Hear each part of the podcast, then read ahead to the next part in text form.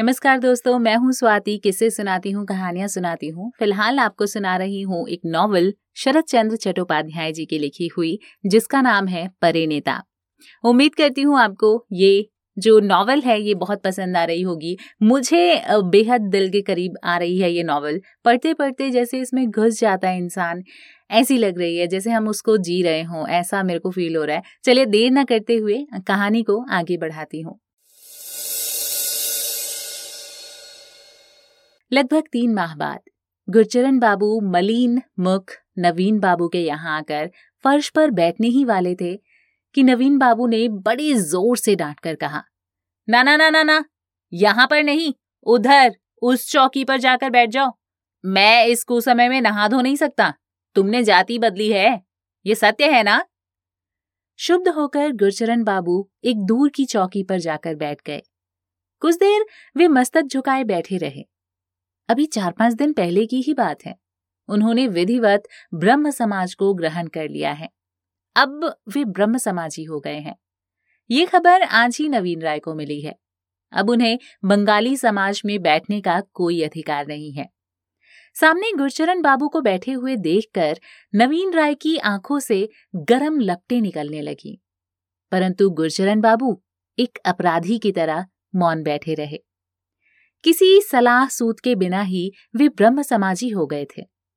परंतु उसी समय से घरेलू परेशानियाँ बढ़ गईं तथा रोना चिल्लाना मचा रहता था। घर का कोना कोना अशांत था। इस अशांति के कारण वो बहुत ही दुखी थे। नवीन राय ने फिर उद्दंड भाव से पूछा, कहो, ये सत्य है ना कि तुम ब्रह्म समाजी हो गए हो? गुरचरण बाबू के नेत्र सजल थे। दुख भरे शब्दों में उन्होंने कहा, हाँ, ये सत्य है। ये घृणित कार्य तुमने क्यों किया? तुम तो केवल साठ रुपए तनख्वाह पाते हो, फिर क्यों? गुस्से के मारे नवीन राय की जबान से बोल न निकला। रोते हुए बड़े नम्र स्वर में गुरचरण बाबू ने जवाब दिया, दादा, क्या कहें? बुद्धि भ्रष्ट हो गई थी। दुख में कुछ दिखाई ही नहीं दिया। मैं ये न सोच सका कि गले में फांसी लगा लूँ या फिर ब्रह्म समाज में मिल जाऊँ। अंत में ब्रह्म समाजी हो जाना ही ठीक समझ आया। इसीलिए मैंने ये ब्रह्म समाज स्वीकार कर लिया। नवीन राय ने बड़ी ज़ोर से चिल्लाकर कहा, बहुत अच्छा किया। अपने गले में फांसी न लगाकर सारे धर्म और समाज को फांसी लगा दी। वाह रे वाह! अच्छा अब तुम यहाँ से चले जाओ और ये काला मुँह कभी भी यहाँ ना दिखाना। जो तुम्हारे सलाहकार हैं, उन्हीं के पास जाकर उठो, बैठो। ये सब सुनकर गुरचरण बाबू वहाँ से चले गए। परंतु नवीन राय मारे क्रोध के कुछ भी नहीं सोच सके कि क्या करें और क्या ना करें। गुरचरण बाबू के भी अब वहाँ आने की कोई संभावना न थी।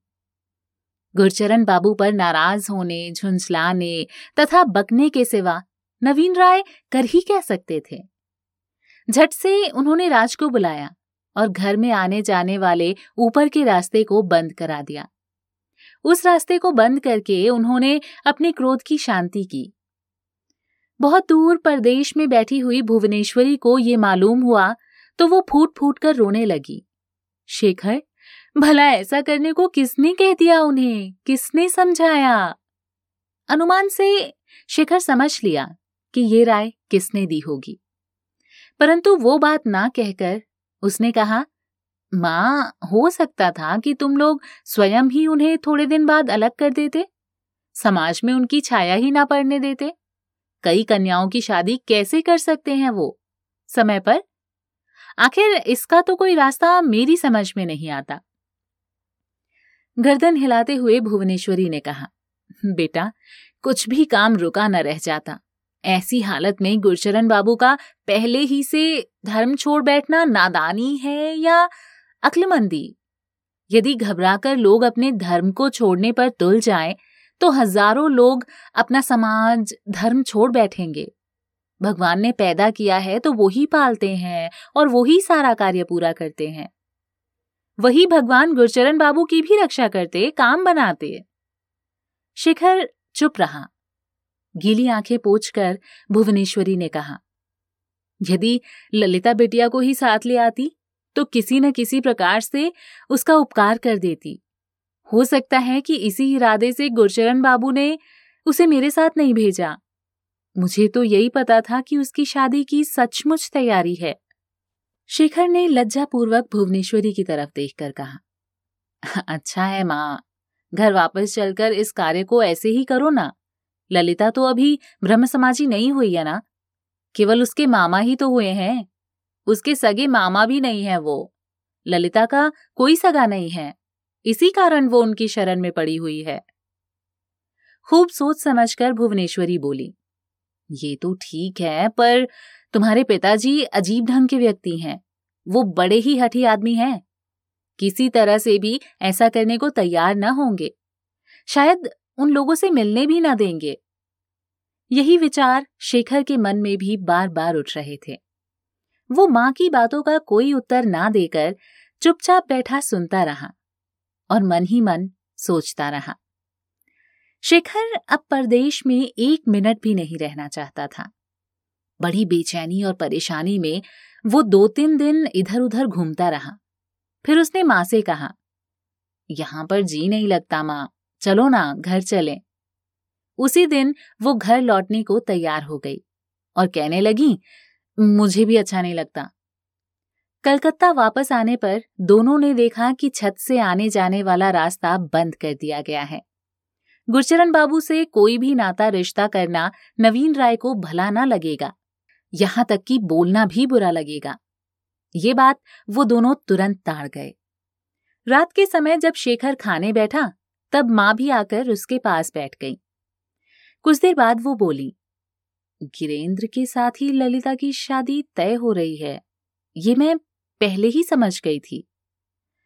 सिर नीचा किए हुए शेखर ने पूछा, किसने कहा? उसकी मामी ही कह रही थी, और कौन कहता?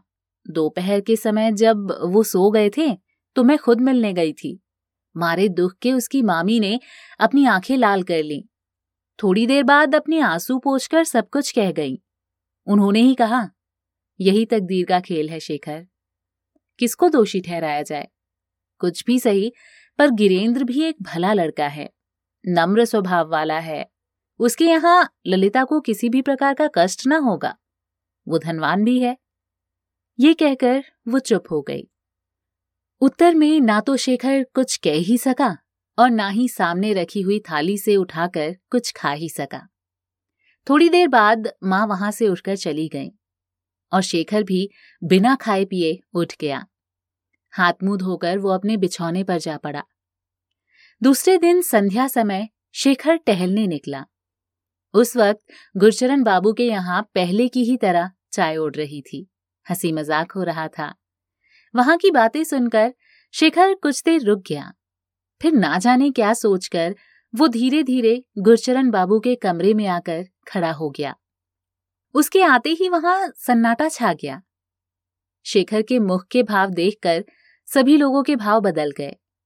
शेखर के परदेश से आने की खबर ललिता के सिवा और किसी को न थी। आज गिरेंद्र के सिवा एक साहब और वहाँ विराजमान थे। बड़े ही आश्चर्य में पड़कर वो शेखर की ओर देखने लगे। गिरेंद्र का चेहरा गंभीरता में और भी परिणत हो गया। वो दीवार की तरफ़ देखने लगा। गुरचरण बाबू ही उस समय ज़्यादा ज़ोर से बातें कर रहे थे। शेखर को देखकर उनका चेहरा पीला हो गया। उसके निकट बैठी ललिता चाय तैयार कर रही थी। उसने मुँह उठाकर देखा और नीचा कर लिया। आगे बढ़कर शेखर ने चौकी पर सिर झुकाकर नमस्कार किया और वहीं पर एक और बैठकर हँसते हँसते कहने लगा, एकाएक सभी लोग, चुप क्यों हो गए? गुरचरण बाबू ने धीमे स्वर में आशीर्वाद दिया। आशीर्वाद में उन्होंने क्या कहा, सुनाई नहीं पड़ा। शेखर गुरचरण बाबू के विचारों को तार गया। इसी कारण उसने बीच में ही अपनी बात छेड़ दी। वो सारी कथा परदेश से वापस आने की, माँ के स्वास्थ्य की तथा अन्य तमाम बातें कहने लगा। फिर अपरिचित व्यक्ति की ओर देखा। गुरचरण बाबू इस बीच काफ़ी सतर्क हो चुके थे। उन्होंने उस लड़के के परिचय में कहा आ, ये गिरेंद्र बाबू के मित्र हैं। इन लोगों के घर एक ही स्थान पर हैं। बड़े ही भले आदमी हैं। और और श्याम बाज़ार में रहते हैं। हमारी इनसे जब मुलाकात हुई है बेचारे आकर मिल जाते हैं। शेखर ने गुरचरण बाबू की बातों में अपनी सम्मति दी। परंतु मन ही मन विचार किया। हाँ देखने में नम्र आदमी लगते हैं। थोड़ी देर बाद रुककर फिर वो गुरचरण बाबू से बोला, काका, और सब ठीक ठाक है ना? गुरचरण बाबू ने कुछ भी ना कहा और सिर झुकाए, चुप सुनते रहे। अच्छा काका जी अब मैं चलता हूँ, ये कहकर शेखर जाने को तैयार हो गया। उसे जाता देखकर रुआसे होकर गुरचरण बाबू ने कहा बेटा, तुमने सब बातें सुन ही ली होंगी, फिर भी कभी कभी आते रहना। एकाएक हम दुखियों को त्याग ना कर देना। शेखर ने कहा अच्छा काका जी कहता हुआ वो भीतर ललिता की मामी से मिलने चला गया। थोड़ी देर बाद ललिता को मामी की रोने की आवाज़ बैठक में सुनाई दी। उनके रोने की आवाज़ सुनकर गुरचरण बाबू के आँसू आ गए। और उन्होंने अपनी धोती से उन्हें पोछ लिया। गिरीन्द्र की मुखाकृति एक अपराधी की सी हो रही थी। वो नीरस सा बाहर की ओर देखने लगा। शेखर के जाने के पहले ही ललिता वहाँ से चली गई थी। कुछ समय के बाद शेखर उसकी मामी से बातें करके बाहर की ओर आ गया। सीढ़ियों से उतरते समय अंधेरे कमरे में दरवाजे के निकट उसने ललिता को खड़े हुए देखा। उसको देखते ही वो भी खड़ा हो गया। ललिता ने शेखर को प्रणाम किया और उसके पास आ गई। कुछ समय तक शेखर से कुछ उत्तर पाने की लालसा में खड़ी रही। फिर थोड़ा पीछे हटकर मंद स्वर में उसने कहा, आपने मेरे पत्र का उत्तर क्यों नहीं दिया? कौन सा पत्र? उसमें बहुत सी बातें थी। अच्छा उन बातों को छोड़ो। यहाँ की सभी बातें आपने सुनी ली हैं। मेरे लिए क्या हुक्म देते हैं? शेखर ने आश्चर्य में पढ़कर कहा, मेरा हुक्म? मेरा हुक्म किस लिए? मेरे हुक्म से लाभ ही क्या है?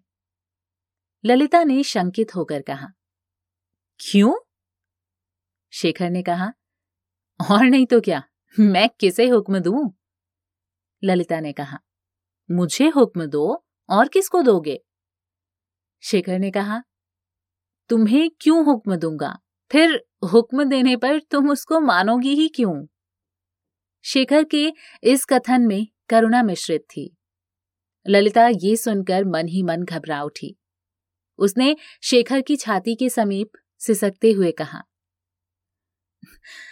जाने दो इन बातों को। इस समय यह मज़ाक अच्छा नहीं लगता।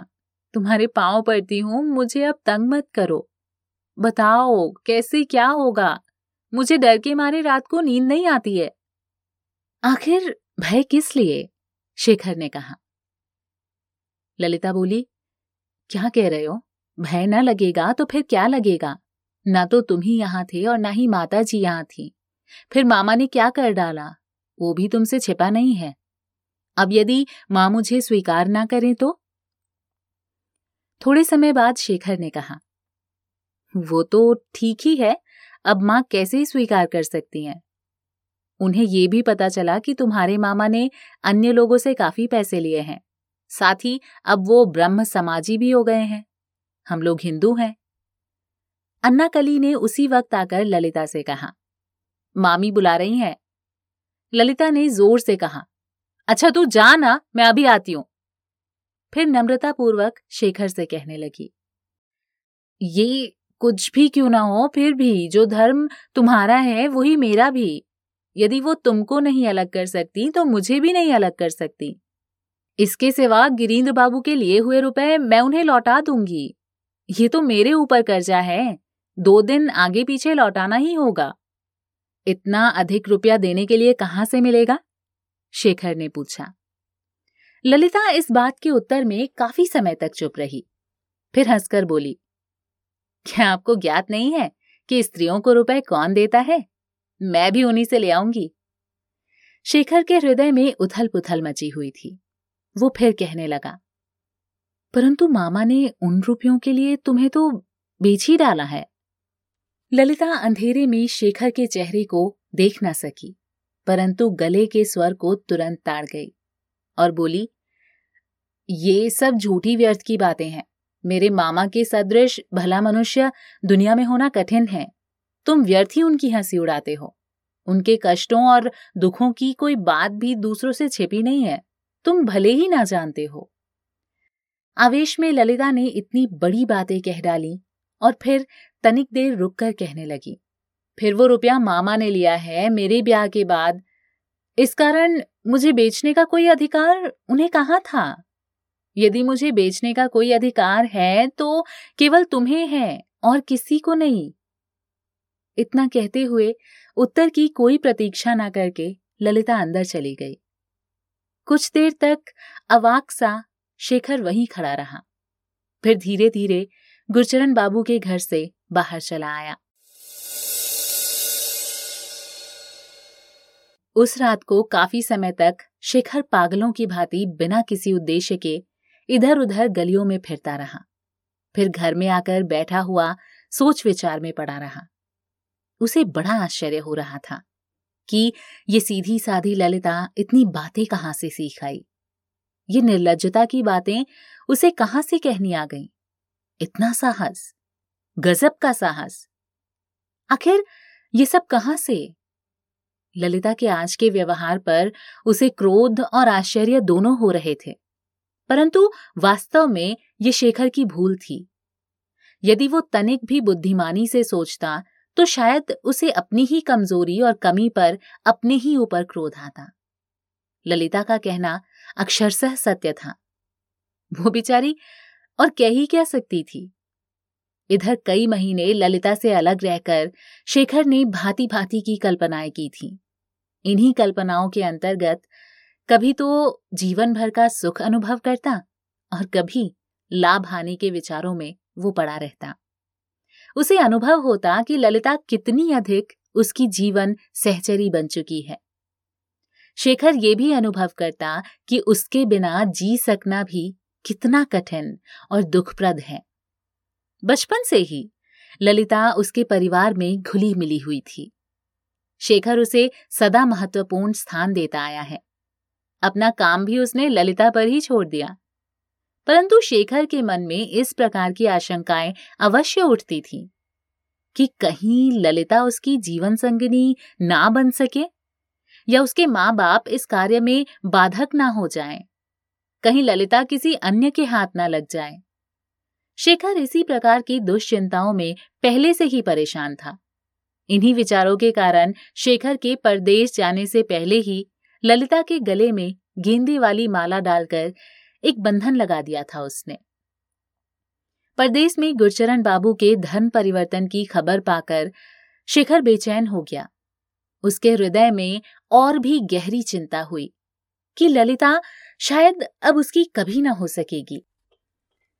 आराम हो या तकलीफ़, वो उन लोगों की सभी परिस्थितियों की जानकारी रखता था।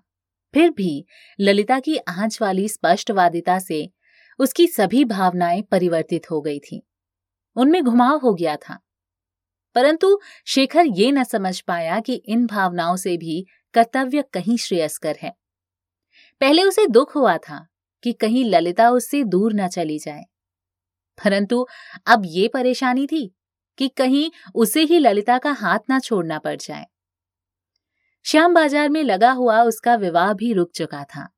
जितनी संपत्ति नवीन राय चाहते थे वो लोग दे न सके। शेखर की माँ को भी ये रिश्ता जच नहीं रहा था। इस प्रकार शेखर इस मुसीबत से छूट चुका था। मगर नवीन राय दस बीस हज़ार मारने की फ़िक्र में अब भी थे। इसके लिए उनकी कोशिश बराबर चालू थी। शेखर विचार करता था कि क्या किया जाए। उस रात को अनायास ही जो कार्य हो गया, क्या वो इतना दृढ़ रूप धारण कर लेगा? क्या ललिता पूर्ण रूप से ये विश्वास कर लेगी कि उसका पाणी ग्रहण हो चुका है? और अक्षय संबंध स्थापित हो चुका है। इतनी गहराई तक शेखर ने कभी विचार ही नहीं किया था। उस समय तो शेखर ने आलिंगन करते हुए कहा था कि, ललिता, अब जो होना था हो चुका। इस संबंध को अब कोई नहीं तोड़ सकता, न तुम अलग हो सकती हो, और न ही मैं छूट सकता हूँ। इस प्रकार तर्क कुतर्क करके सोचने की क्षमता उस समय न थी और ना ही उस समय सोच सकने का अवसर ही था। उस समय सिर पर चाँद मुस्कुरा रहा था। चांदनी की रुपहली आभा छिटक रही थी। ऐसे समय उसने अपनी प्रियतमा ललिता के गले में माला डाल दी थी।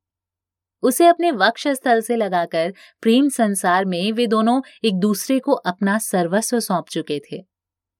उस समय उन्हें सांसारिक अच्छाइयों और बुराइयों का अनुभव नहीं था। पैसे के लोभी बाप का रुद्र भी उसकी आँखों से ओझल था। उसे याद था कि माँ ललिता को प्यार करती है, इसलिए उन्हें इस कार्य के लिए राज़ी कर सकना कठिन न होगा। इसी तरह वो भैया के द्वारा पिताजी को भी कह सुनकर मना लेगा। किसी न किसी तरह इस काम के लिए सब तैयार हो जाएँगे। इस बात को शेखर सपने में भी ना सोचता था कि गुरचरण बाबू अपना ये सुगम रास्ता धर्म परिवर्तन करके बंद कर डालेंगे। विधाता ही इस प्रकार विमुख हो जाएँगे, ऐसा ख्याल भी उसे न था। ललिता से संबंध उसका सचमुच हो चुका था। यथार्थ में शेखर के सामने ये एक विशाल एवं कठिन समस्या थी। उसको पता था कि ऐसे समय पिताजी को राज़ी करने की कौन कहे। माँ भी अब शायद इस कार्य के लिए राज़ी ना होंगी। उसे अब कोई मार्ग सूझना पड़ता था। ओह, फिर क्या किया जाए? कहकर शेखर ने गहरी सांस ली। ललिता को वो भली भांति जानता था। उसी ने पढ़ाया लिखाया और सभी शिष्टाचार की बातें सिखाई थी। ललिता ने एक बार अपना धर्म समझकर फिर उसका त्याग ना किया। वो जानती है कि वो शेखर की एकमात्र धर्म पत्नी है। इसीलिए आज संध्या समय अंधेरे में निसंकोच वो शेखर के निकट मुँह से मुँह मिलाए खड़ी थी। ललिता की शादी की बातचीत गिरीन्द्र के साथ हुई थी, परंतु इस रिश्ते के लिए उसको कोई भी राज़ी ना कर पाएगा। समय ऐसा आ गया है कि उसे मुँह खोलकर स्पष्ट कहना ही पड़ेगा। इस प्रकार सारा रहस्य खुल जाएगा। ये सोचकर शेखर की आँखों में आग प्रज्वलित हो गई। उसका चेहरा तमतमा उठा। फिर सोचने लगा कि माला पहनकर ही वो चुप नहीं रहा, बल्कि ललिता को अपने वक्ष स्थल से लगाकर उसने उसके अधरों की सुधा रस का भी पान किया। ललिता ने किसी प्रकार की रुकावट भी नहीं डाली। इस कार्य में वो अपने को दोषी न समझती थी, इसीलिए उसे कोई हिचकिचाहट भी न थी। उसने शेखर को अपना धर्म पति समझ लिया था। शेखर अपनी इस करनी और व्यवहार को कैसे किसी को बताएगा? किसी के सामने वो मुँह भी ना दिखा सकेगा। वास्तव में बात यह थी कि माँ बाप की राय के बगैर ललिता का विवाह भी नहीं हो सकता था। इसमें जरा भी शक न था। परंतु जब गिरीन्द्र के साथ ललिता की शादी ना होने का कारण सामने आएगा, तब क्या होगा? फिर वो घर के बाहर अपना मुँह कैसे दिखा सकेगा? शेखर ने असंभव समझकर ललिता को पाने की आशा छोड़ दी। तो इस कहानी को यहीं विराम देते हैं। आगे के एपिसोड में मैं आपको बताऊँगी कि शेखर और ललिता का रिश्ता जुड़ा या ललिता और गिरीन्द्र का रिश्ता। ये जानने के लिए आपको अगला एपिसोड ज़रूर देखना होगा। फ़िलहाल मुझे दीजिए इजाज़त। नमस्कार। कहानी आपको कैसी लग रही है, कमेंट बॉक्स में ज़रूर बताइएगा।